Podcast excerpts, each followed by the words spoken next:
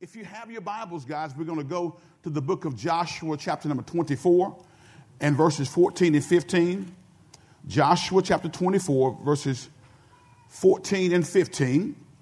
Glory to God. We'll read that first, and then we'll go to the book of James, the fourth chapter. Hallelujah. Jo- Joshua, chapter 24, and we'll be looking at verses 14 and 15. It is a good day to be alive. Amen? You know, um, we started this series on Rooted, and we, we've talked about finding your identity. Uh, we talked about last week connecting with God's church. And now this morning, we're going to talk about understanding your purpose. This is critically important, amen, uh, for us to understand our purpose. I submit to you that it is easy for us as fallible human beings to lose focus on what's really important in life we tend to get distracted very easily. And in this culture and world that we live in now, uh, with, with social media and phones and iPads and tablets and whatever else that we have, it's easy for us to get distracted. But God wants us to focus in on our purpose and why He planted us here in this earth. So look in Joshua 24, uh, verse number 14. It says this. Let's read together. So fear the Lord and serve him wholeheartedly. Put away forever the idols of your ans- ancestors' worship when they lived beyond the Euphrates River and in Egypt. Serve the Lord alone. Next verse. But if you refuse to serve the Lord, then choose today whom you will serve. Would you prefer the gods of your ancestors, your ancestors served beyond the Euphrates, or will it be gods of the Amorites in whose land you now live? But as for me and my house, we will do what? That's what Joshua said. Let's go to the book of James, chapter number four, and we'll begin reading at verse number 13. James chapter 4, reading at verse number 13. Ready? Let's read. Look here, you who say, today or tomorrow we are going to a certain town and will stay there a year. We will do business there and make a profit. How do you know what your life will be like tomorrow? Your life is like the morning fog. It's here a little while, then it's gone. What you ought to say is, if the Lord wants us to, we will live and do this or that. Otherwise, you are boasting about your own pretentious plans and all such boasting is evil. Verse 17 for good measure. Remember, it is a sin to know what you ought to do and then not do it. I need us just kind of just that last verse there. I want us to look at somebody close to us, amen, or somebody across the room. And I want us to read that, uh, repeat that together. Everybody say, remember, remember, it is a sin to know what you ought to do and then not do it. I'm going home on that one. Bless the Lord God Almighty. Guys, listen, as we get into this, this section of our study, uh, as we are introducing this rooted study, and you, many of you all are studying with us, are going along uh, in, in your book, you know, we talked about some things that are very important. And, and today I want you to resonate on the main ideas. The outline should give you some main ideas. We said uh, the question is, is, stated or the statement is made how we use our time is one of the most valuable investment decisions we can make. I want us to read that together. Ready? Let's read. How we use our time is one of the most valuable investment decisions we can make. Are the things we are investing our time in, are the things we are investing our time in the most important things? You got to ask that, self, ask that question for yourself personally. Are the things meaningful that we're investing our time in? And lastly, do the things we spend time, money, and energy on give our lives purpose and glorify God? I want us to read that one together out loud on purpose because I want it to resonate. I want to sink in. One of the things I told you before, it is important for us to start reading scripture, but it's also important for us to start reading a, God honoring. This is a principle. This is a God honoring question that every one of us in here need to ask ourselves. Are y'all ready? Can we read together? Because listen, faith coming by and hearing by what? Let's read together. It says what? Do the things. No, no, no. Let's back up. Let's make it personal. Everybody say it's personal. Let's read. Do the things I spend time, money, and energy on give my life purpose and glorify God? Those are some questions that all of us need to ask ourselves. All of us need to be resonating and reflecting on our own individual lives because that is critically important. We, on last week, I shared some, uh, uh, the, some seven rhythms that we are going to, to embrace and, and adopt as a part of our DNA as a body of believers here at this church. And, and these rhythms are, are things that, that, that shape our life. And Jay, if you got it, you can pop them up now. I'll just read them for them. We said in order to have effective discipleship, it involves seven rhythms. How we move, okay? Number one, we said daily devotion should be a part of our everyday rhythm. We said prayer should be a part of our everyday rhythm. We said repentance should be a part of our everyday move. Uh, we said sacrificial generosity should be a part of it. We say serving the community should be a part of it. And sharing your story should be a part of it. And worship should be a part of our natural rhythms as a born again believer.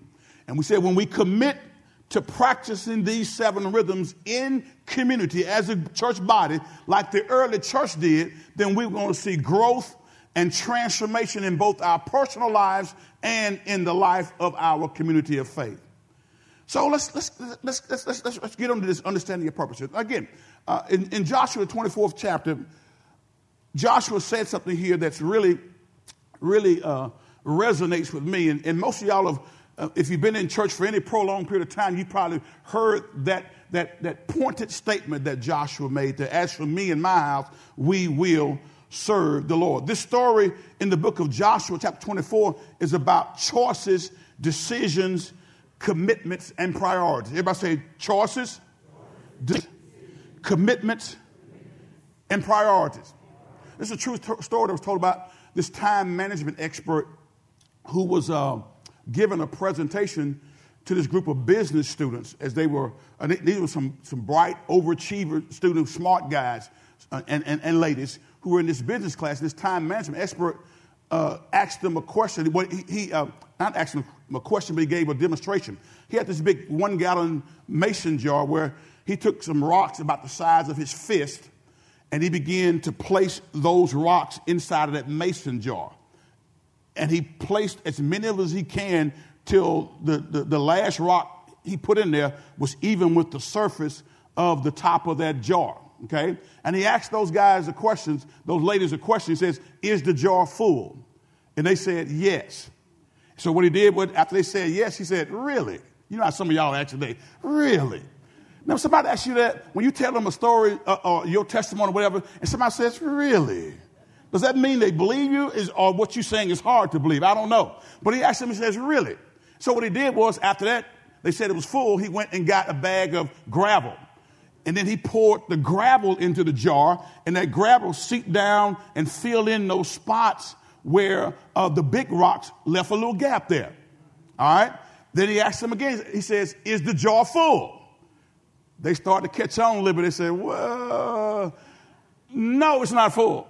So what he did then, he went and got some sand and brought the sand and poured it down inside of that mason jar, and that sand began to fill in the, the, the, areas where the, where the big rocks and the gravel were not taking up space. Then he asked them again, they began to catch on, is the jar full? And they said, no, it's not full. Then he went got some water and poured water in that jar, and then that water filled up every available space in that jar. Are y'all listening to me? And then the question was, what is the moral of this story that I just gave y'all? And one of the students raised his hand real quick and said, well, uh, he said, uh, if you fit, uh, if you are uh, careful about fitting everything in your schedule, you'll be able to get everything done. Take the time to fit those things into your schedule. Uh, and we'll pack them into your schedule. He said, no, that's not the purpose of this demonstration I just gave. He says, the lesson that you need to learn from this is if you don't put the big rocks in first, they won't get in. If you don't put the big things first, they tend to not have a place in your life. Are y'all listening to me today? Listen, that, that story serves as a reminder to us to focus on real projects because the big rocks won't get into that jar if you put the gravel in first, the sand and the water in there. They won't fit in, right? And many times in our lives, guys, as born again believers, the things that really matter, the things that are of paramount importance to God and to our salvation and his use, our usefulness of the kingdom, many times we neglect those things. And we put all these other things in place and think that we can come and get those other big things whenever we feel like it. But life does not work that way. Because we are busy, because life is hectic, because the pace of life has accelerated, amen. If you don't work on those priorities early, if you don't, if you don't work on those priorities with intense focus, they will likely not be a part of your individual life. So the question is, what are the big rocks of life for you? What are the things that, that, that, that, that move you, that, that, that are your primary things that drive you as a born again believer? What are the real priorities for you? What do you give your time and your effort and your energy to first? Everybody say first. Now, God made a statement uh, as he was talking to the children of Israel, and he said, I'm a jealous God. And he says, Thou shalt have no other God before me. What God was saying is, He says, I've chosen you, I've called you, I've delivered you, you are my people, and I want to have a preeminent or the preeminent place in your life. What does the word preeminent mean? I've told y'all this before. Preeminent means having what? First place and first authority. In other words, God says, God says, I, I refuse to be second fiddle. Can I put it the way they would put it in the street? God said, I refuse to be the side chick. Hello? God says, I refuse to be the other man. God says, I refuse to be your sugar daddy. I want first place and first authority. Everybody say first place, first authority. You know, so the question is, again, what are you spending your time and effort on? This is precisely what the message in Joshua chapter 24 is all about. Remember how forcefully Joshua said. He says, Choose this day whom you will serve, but as for me and my house, we will serve the Lord. Now, but but what was the context surrounding this statement? I told you before, context gives us insight into what God is trying to tell us in His Word. If we leave out context, we're going to miss what God is trying to tell us. What was the context surrounding that statement? What prompted Joshua to make this great statement? If you're listening closely, you can hear a strong commitment in his voice, in his words, but also you can see here, I, I, I, I sense a, a, a, a, a level of exasper, exasperation. I sense a level of frustration that Joshua had with the people of God. Just like as a pastor, man, sometimes I love all of y'all. Doggone, I love all of y'all. Did y'all hear me? I'm going to say it once more and again. I love every last one of you all here. But sometimes y'all can be so frustrating. Can I come to this side over here? Lest you think I'm talking about you. Sometimes the body of Christ, sometimes people who are part of the church can be frustrated because sometimes you know to do good and do it and not. And it don't bother you. Sometimes it can be frustrating, but you know what? I, I, I, can love you through the frustration because I know I God, God one of the, the blessings that I've, I've, I've experienced as a pastor is to see where someone was five years ago and to see where they are now. To see where they were almost a heretic, amen, 10 years ago, and now they're serving God with gladness today. The, the ability to say, I see where you are now, but I know I'm going to be patient with you because God ain't through with you yet. Just like he's not through with me, he's still refining me. He's still perfecting me. He's still making me to be what he desires for me to be. But the reality is, when you lead people, I mean any kind of people, how many of y'all supervise people at work? Let me see your hands. Let me see your hands.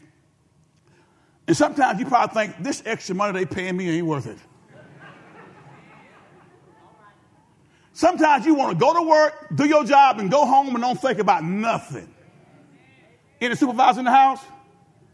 Come on, I know you. I know you like the extra pay for fooling with people, but dealing with people, oh Lord Jesus, can be so frustrating. So here we see in the tenor of this text where you can feel Joshua's uh, uh, uh, uh, frustration with the children of God. So, so, so, brother pastor, why, why, why is he so frustrated with them? Amen. Because I think they had forgotten their purpose. They, they, they, they, become detached from their purpose and why God chose them. And, and, and they were the nation uh, that, that God chose to bring the Savior into the earth realm through. But they were a, a, a very peculiar people and they would oftentimes frustrate even God. Now, if God gets frustrated with you, what do you think about me? The, the, listen, God would get frustrated with. There were times when Moses, who's the friend of God, had to talk God out of doing something to him. Are y'all listening to me? There were times when God got frustrated. So, so Pastor, what's the scenario? You see, after all those years of wandering in the wilderness, after God had delivered them from slavery in Egypt and they had wandered in the wilderness, uh, for, for all those years, the Hebrews had now come into the promised land. Everybody say promised land. The land that they had dreamed of. Amen. The, the, the, this situation that they find themselves in right now, they had longed for it. They had prayed for this, but now that they were in the land, they had a big problem. What was the problem, Pastor? Well, other people lived in the land also. Amen. And these other people had their own set of gods that they worshiped. Come on a little closer to them. They had a God of war. They had a God of wine. Some of y'all want to serve that God, don't you? A God of wine. They had a God of fertility. Amen. Sexual orgies were a part of the worship experience. The line was very long at that church. Amen. They had a God of this, they had a God of that, and a God of the other. Amen. And some of these false gods apparently were attractive to the Hebrews. In fact, some of these false gods were so enticing to the Hebrews, to the Israelites, that they actually began worshiping them instead of worshiping the Lord. And this, of course, amen, was a blatant violation of God's first commandment thou shalt have no other God be what? Before me. When Joshua saw what the Hebrew people were doing, hear me carefully, when he saw what they were doing, he boldly spoke out here in Joshua chapter 24, verses 14 through 15 here, uh, when he says, you know, choose this day who you're going to serve. But as for me and my house, we're going to serve the Lord. Now, guys, when it comes to God, our choices are yes or no. Let me say it again. When it comes to God, our choices are yes or no. We can't sit on the fence. We can't skirt the issue. We have to decide either yes, God, I'm going to follow you, or no, I'm not. There's no such thing as straddling the fence. Lukewarm, God's wanting to spit you out of his mouth. Amen. Do we accept God in our lives or not? Do we commit our lives to God or not? Do we put God first or not? Again, this story in Joshua 24 is about choices. It's about decisions. It's about commitments. And it's about priorities. Let's bring this a little closer home right now. What are your priorities? What are the big rocks in your life? If you don't put those in first, you'll never get them in at all. The big things, the priorities, amen. Let me suggest three priorities for you, and this is what y'all three priorities that we as believers would all do well to embrace as we live our lives here on this earth. Because if we look at this, uh, this, this text here, and we look at, we're going to go to the book of James a little bit later on, but we're talking about understanding our purpose. Again, God was going to use the nation of Israel, he was going to use the, the, the Hebrew people to bring the Savior into the earth realm.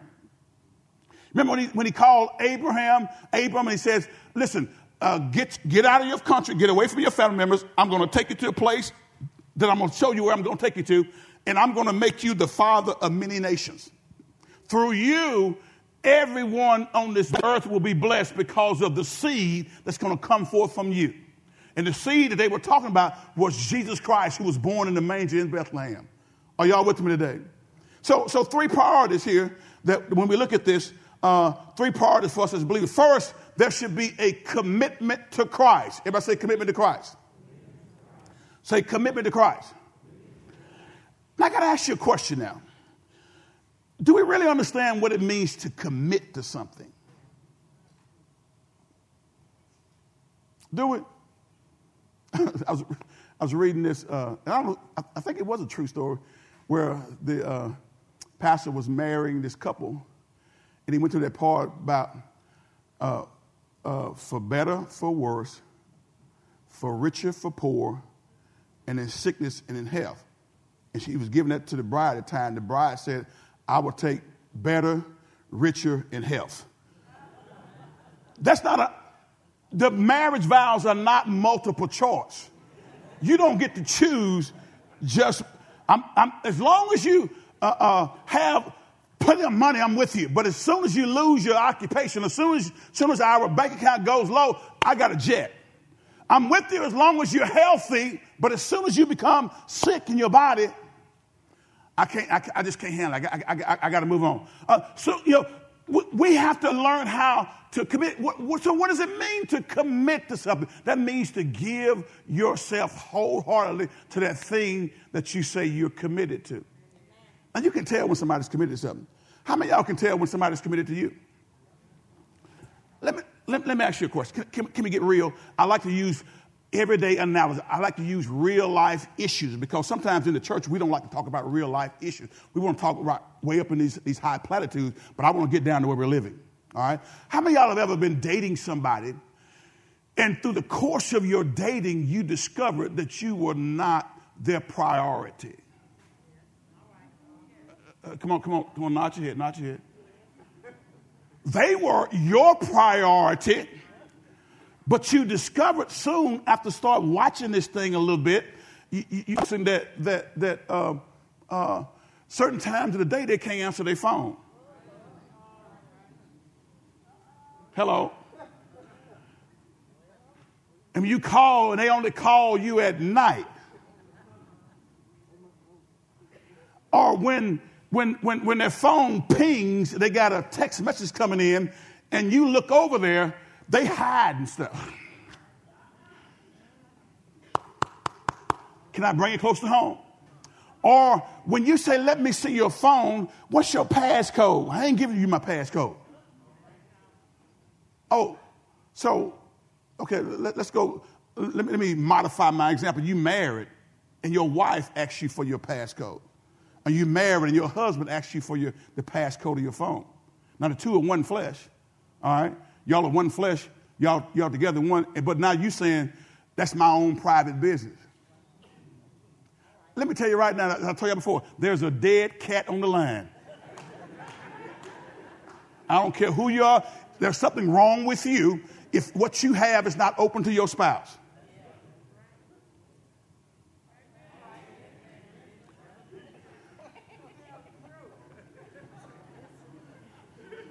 Are y'all with me? See, sometimes when we're with people, they're not with us like the way we're with them.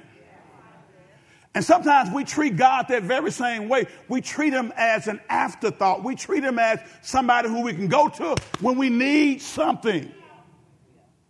And God says, I'm a jealous God. And I'm not going to have any other gods before me. It's either yes or no.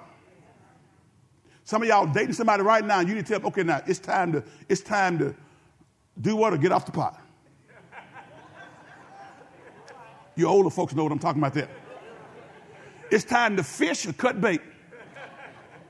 Because what we've been doing, how, how you my fiance for 10 years? Tell me what does that look like? Either we're going to do the thing or we're not. And part of the reason why the thing hadn't been done is because you've been giving up the thing that you shouldn't be giving up until the thing is done. You'll catch that when you get home, okay?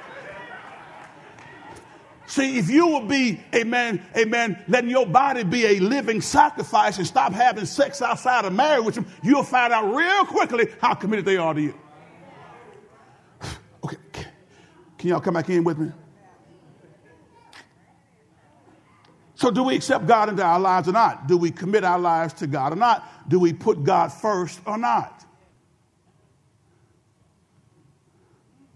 Again, first, there's a commitment to Christ.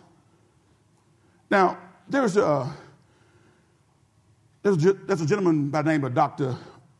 Bobby, William Bobby McClain. He's a, he's a black theologian and civil rights leader who was a part of the Methodist Church.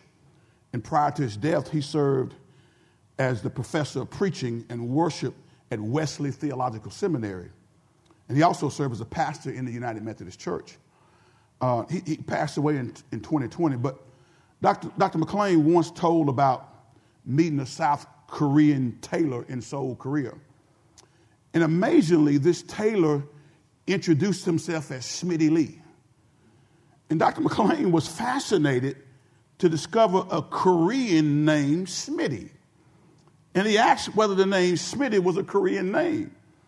The, the Korean tailor said no. And then he told the story of how his life had been saved some years before during the Korean War by a courageous American soldier from Virginia who was called, who was called Smitty Ransom. And the tailor went on to explain a rather familiar custom in that Asian culture, summing it up in two simple sentences. He said, He saved my life, I took his name.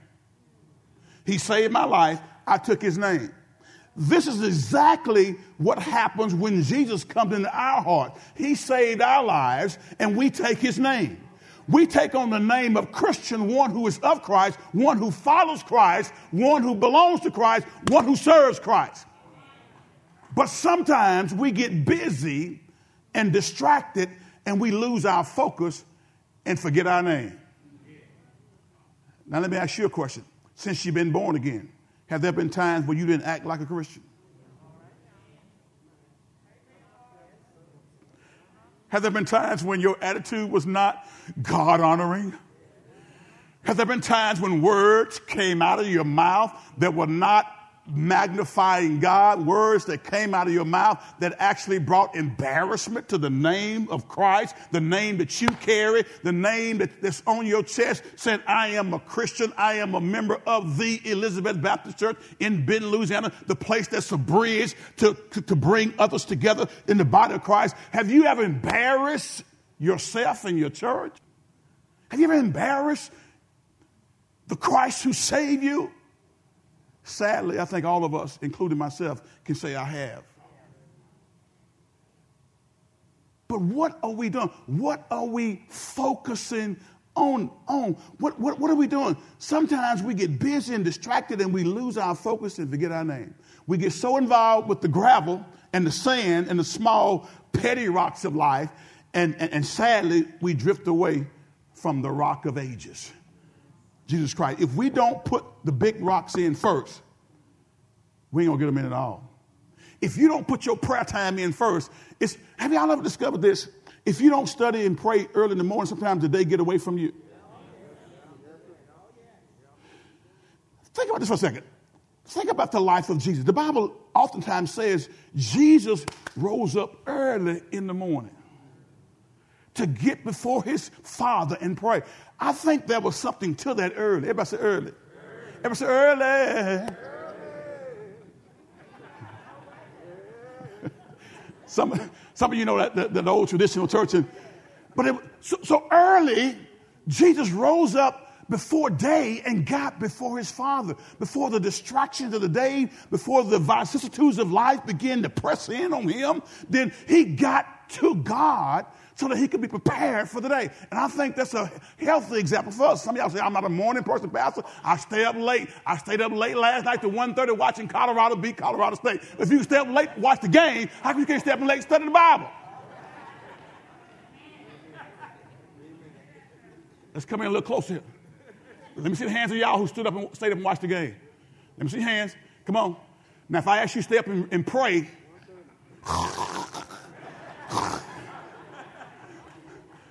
What's important to you? Do y'all, some of y'all snore? My wife tells me I snore. I don't know that I do. but three priorities for the believer. First, there has to be a commitment to Christ, and you can tell whether or not you're truly committed. One of the first things, now again, this, this, is, this is, as I told you, our life as believers goes beyond just coming to church on Sunday, but, but coming to church on Sunday is a part of our life as a believer. Hebrews, the 10th chapter, I believe it's around verse 23, 24, 25, one of those. It says, Forsake not the assembling of yourselves together, but come together even more as you see the day approaching. Forsake not the assembling of yourselves together as the manner of some is, but come together even more as you see the day. What day is the day of the Lord Jesus Christ coming back to his church? And as you look at the signs of the time, you begin to understand that we're living in the last days. We ought to be gathering even more so.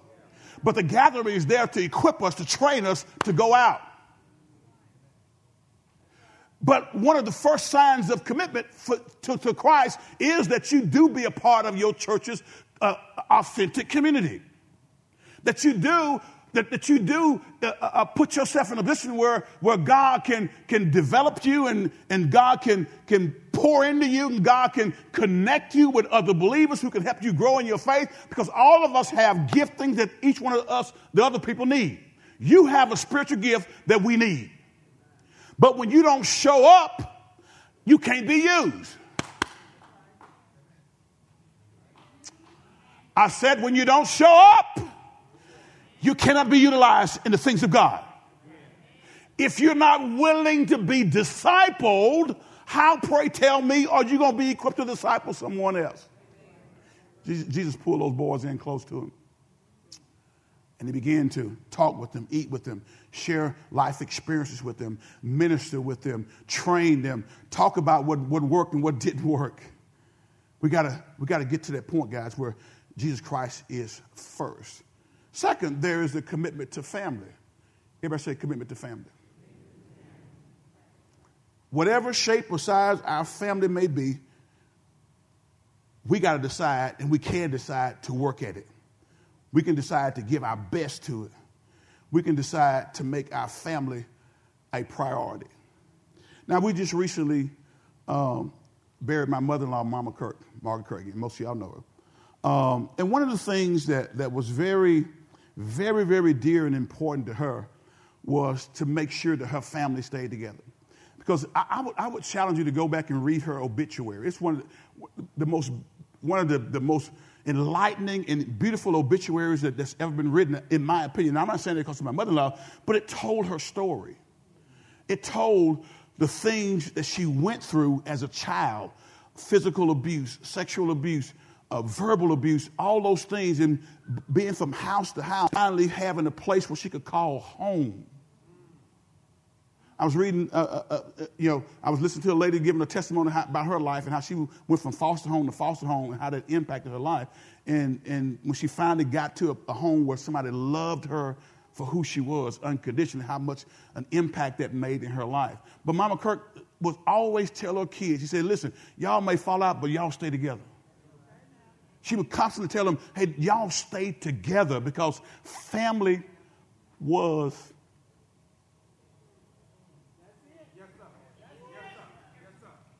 was important.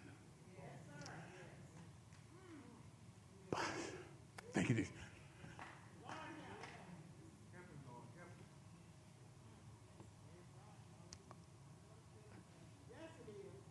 Man, I learned a lot from that lady about family, about embracing our families. Yes, all of us got some crazy folk in our family all of us got some people in our family that, that, that we probably would rather not spend as much time with. But everybody say they family. And you, you and I, as born again believers, how can we have impact on them when we never even attach ourselves to them? How can we influence them if every time they come we run? Don't you realize that your part, really your purpose, for being here, your purpose as a born again believer is to reach people with the gospel of Jesus Christ. Your purpose for being saved is not just to get to heaven. Your God wants to use you to reach people, but you cannot reach people when you run from people. So, I won't get to it today, but we're going to talk about that when you have a relationally intentional environment, you make space and room for difficult people. Can I say it again? We, we won't get to today because my time is running and I'm going to finish on time today. But, but when you have a relationally, a relationship, intent, intentionally relationship environment, then you make space for difficult people. Can I ask you a question? If I saw you 20 years ago, would I like you? If I were to look at your life when you were in your thing, doing your thing, and your attitude, would I have, would I, would I have wanted to be around you? I'm, I'm looking at the cleaned up version of you now, the non cussing version of you now the non-homonging version of you now, the non, the non uh, uh, uh, uh, racist version of you now. Because the grace of God is powerful enough to redeem anybody. That's the redemption story. Quit giving up on people and, and trust in the power of, God, of the gospel to redeem mankind. We sit around and we start talking about people rather than saying, God, put me in front of that difficult person at work that nobody wants to be around. Give me an opportunity to have a conversation with him. Give me an opportunity, God, just for us to be alone, if it's in the break room if it's at lunch or whatever, and just, just let me go and just love on that person. Because usually people who are like that, there's something deep inside of them that they hadn't dealt with. Some of y'all are mean and some of y'all are ornery and a little bit hateful because you hadn't dealt with some of the things from your childhood and hadn't got released from it. And it's still, it's still captivating you now. Yeah, you say, but you hadn't dealt with the trauma of your childhood. Family of origin issues, remember we talked about that? So until you start dealing with that and understand why you are the way you are and, and allow God into that space to deliver you then you won't, you won't, you won't want to deal with certain people in your family. But, I, but I, again, I appreciate that about my mother in law. She was always uh, want to know who's coming home for Thanksgiving, who's coming home for Christmas, uh, who's coming home for my birthday.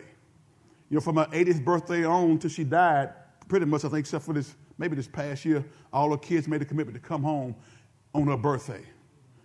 Um, and, but because family was important, and family should be important to you also, to the point to where you'll decide to do family life God's way.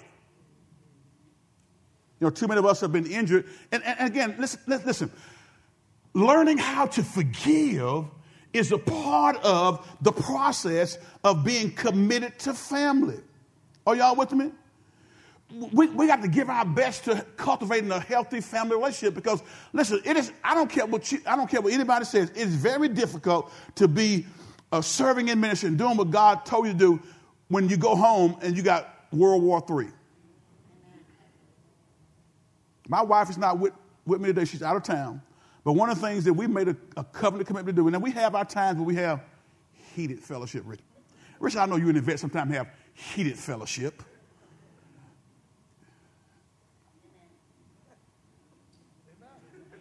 Any married Elijah, do you and LaWanda have heated fellowship sometime? But y'all still together? Brenda and Donnell, do y'all have heated fellowship sometime? But y'all been married probably over 40 something years, haven't you? See, because you deal with difficulty, when you commit it to the relationship, you don't tuck tail and run. Commitment to Christ, commitment to family, and then there's commitment to God's church. Everybody say God's church. Now, we said God's church because it's not ours, it's His. So if He's the one who created the institution of the church and chose to use the church, amen, to to, as his vehicle here in the earth realm, the institution in the earth realm he utilizes to reach lost man, then, then, then we should, if God is committed to his church, then we got to be committed to his church. So much so that when I find out what his word says about his church, I don't fight it, I embrace it. To the point to where even when he says something that, that, that, that sometimes my feelings and my flesh is not ready to accept, I decide that I'm going to be obedient to his word until my flesh and my feelings catch up to it. Remember I told you before? Be obedient and let your feelings catch up. Because I would much rather, amen, be right with God, come on, amen, in intimate relationship with Him than to be out of fellowship with Him doing my own thing. So, so commitment to Christ, commitment to family, and commitment to the church. Um, was this, this, I was reading about this minister who had, uh, who recently wrote a letter to a family in this church. The family had been, been very active in the church at one time, but they had, he hadn't seen. And he was concerned, so he wrote to them to say that he was missing them in hope that they would that they were not unhappy with him or with the church. And a few days later, he received a very haunting letter that went something like this Dear Pastor, thank you for your kind letter. And yes, we haven't been in church for several months now. So maybe we should explain. In the summer, we go to the lake every weekend. Our kids are young now, and it's so important that they learn how to water ski and become expert skiers.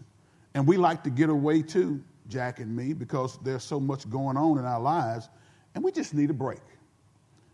But then when summer's over, soccer begins, and our kids play all play in the most competitive leagues. They have games every weekend, and sometimes the games are out of town. And when they're out, when they're in town, we go to the soccer games either on Saturday or Sunday, and there's just no way we can make it to church. We'll be back in church. Don't give up on us.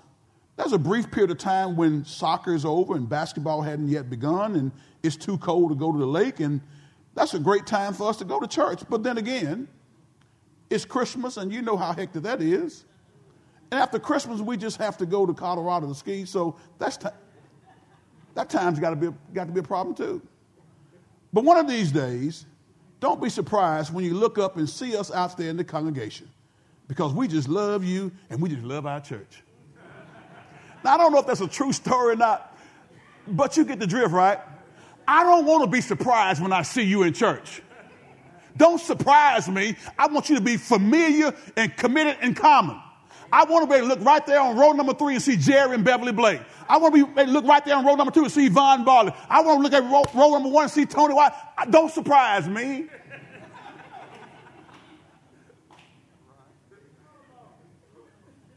Commitment. Eh, Everybody say commitment. Part of that means evaluating our time investment. Go to James chapter 4, start at verse number 13. James chapter 4, verse number 13. I'm going to give you these, and I'm, I'm getting, I got two minutes, okay? As a matter of fact, guys, I don't even want to start here. Can I finish it next week with you? All right, but, but three things I, I don't want you to miss here. We said, as believers, we need to be committed first to whom? Christ. Second, what? And third, what? to God's church and understand and embrace what commitment means. Jesus understood what commitment meant because he was sent on mission by his Father. Jesus came for purpose. He came to die a sacrificial death so that you and I could have a right to the tree of life. He came to give his life so that you and I could connect with the God who created the heavens and earth. God's plan all along, from the time that Adam and Eve sinned in the garden, was to bring the sacrifice from heaven to be born in a manger in Bethlehem, to die a sacrificial death on the cross of Calvary, be buried in a borrowed tomb, raised again the third day morning with all power in heaven and earth in his hand. And if we will accept that sacrifice, Jesus Christ's sacrifice on the cross of Calvary, we can have relationship with the triune God. And I thank God for that awesome sacrifice. Jesus gave his life for you and I. Every head bowed, every eye closed. Father, we thank you.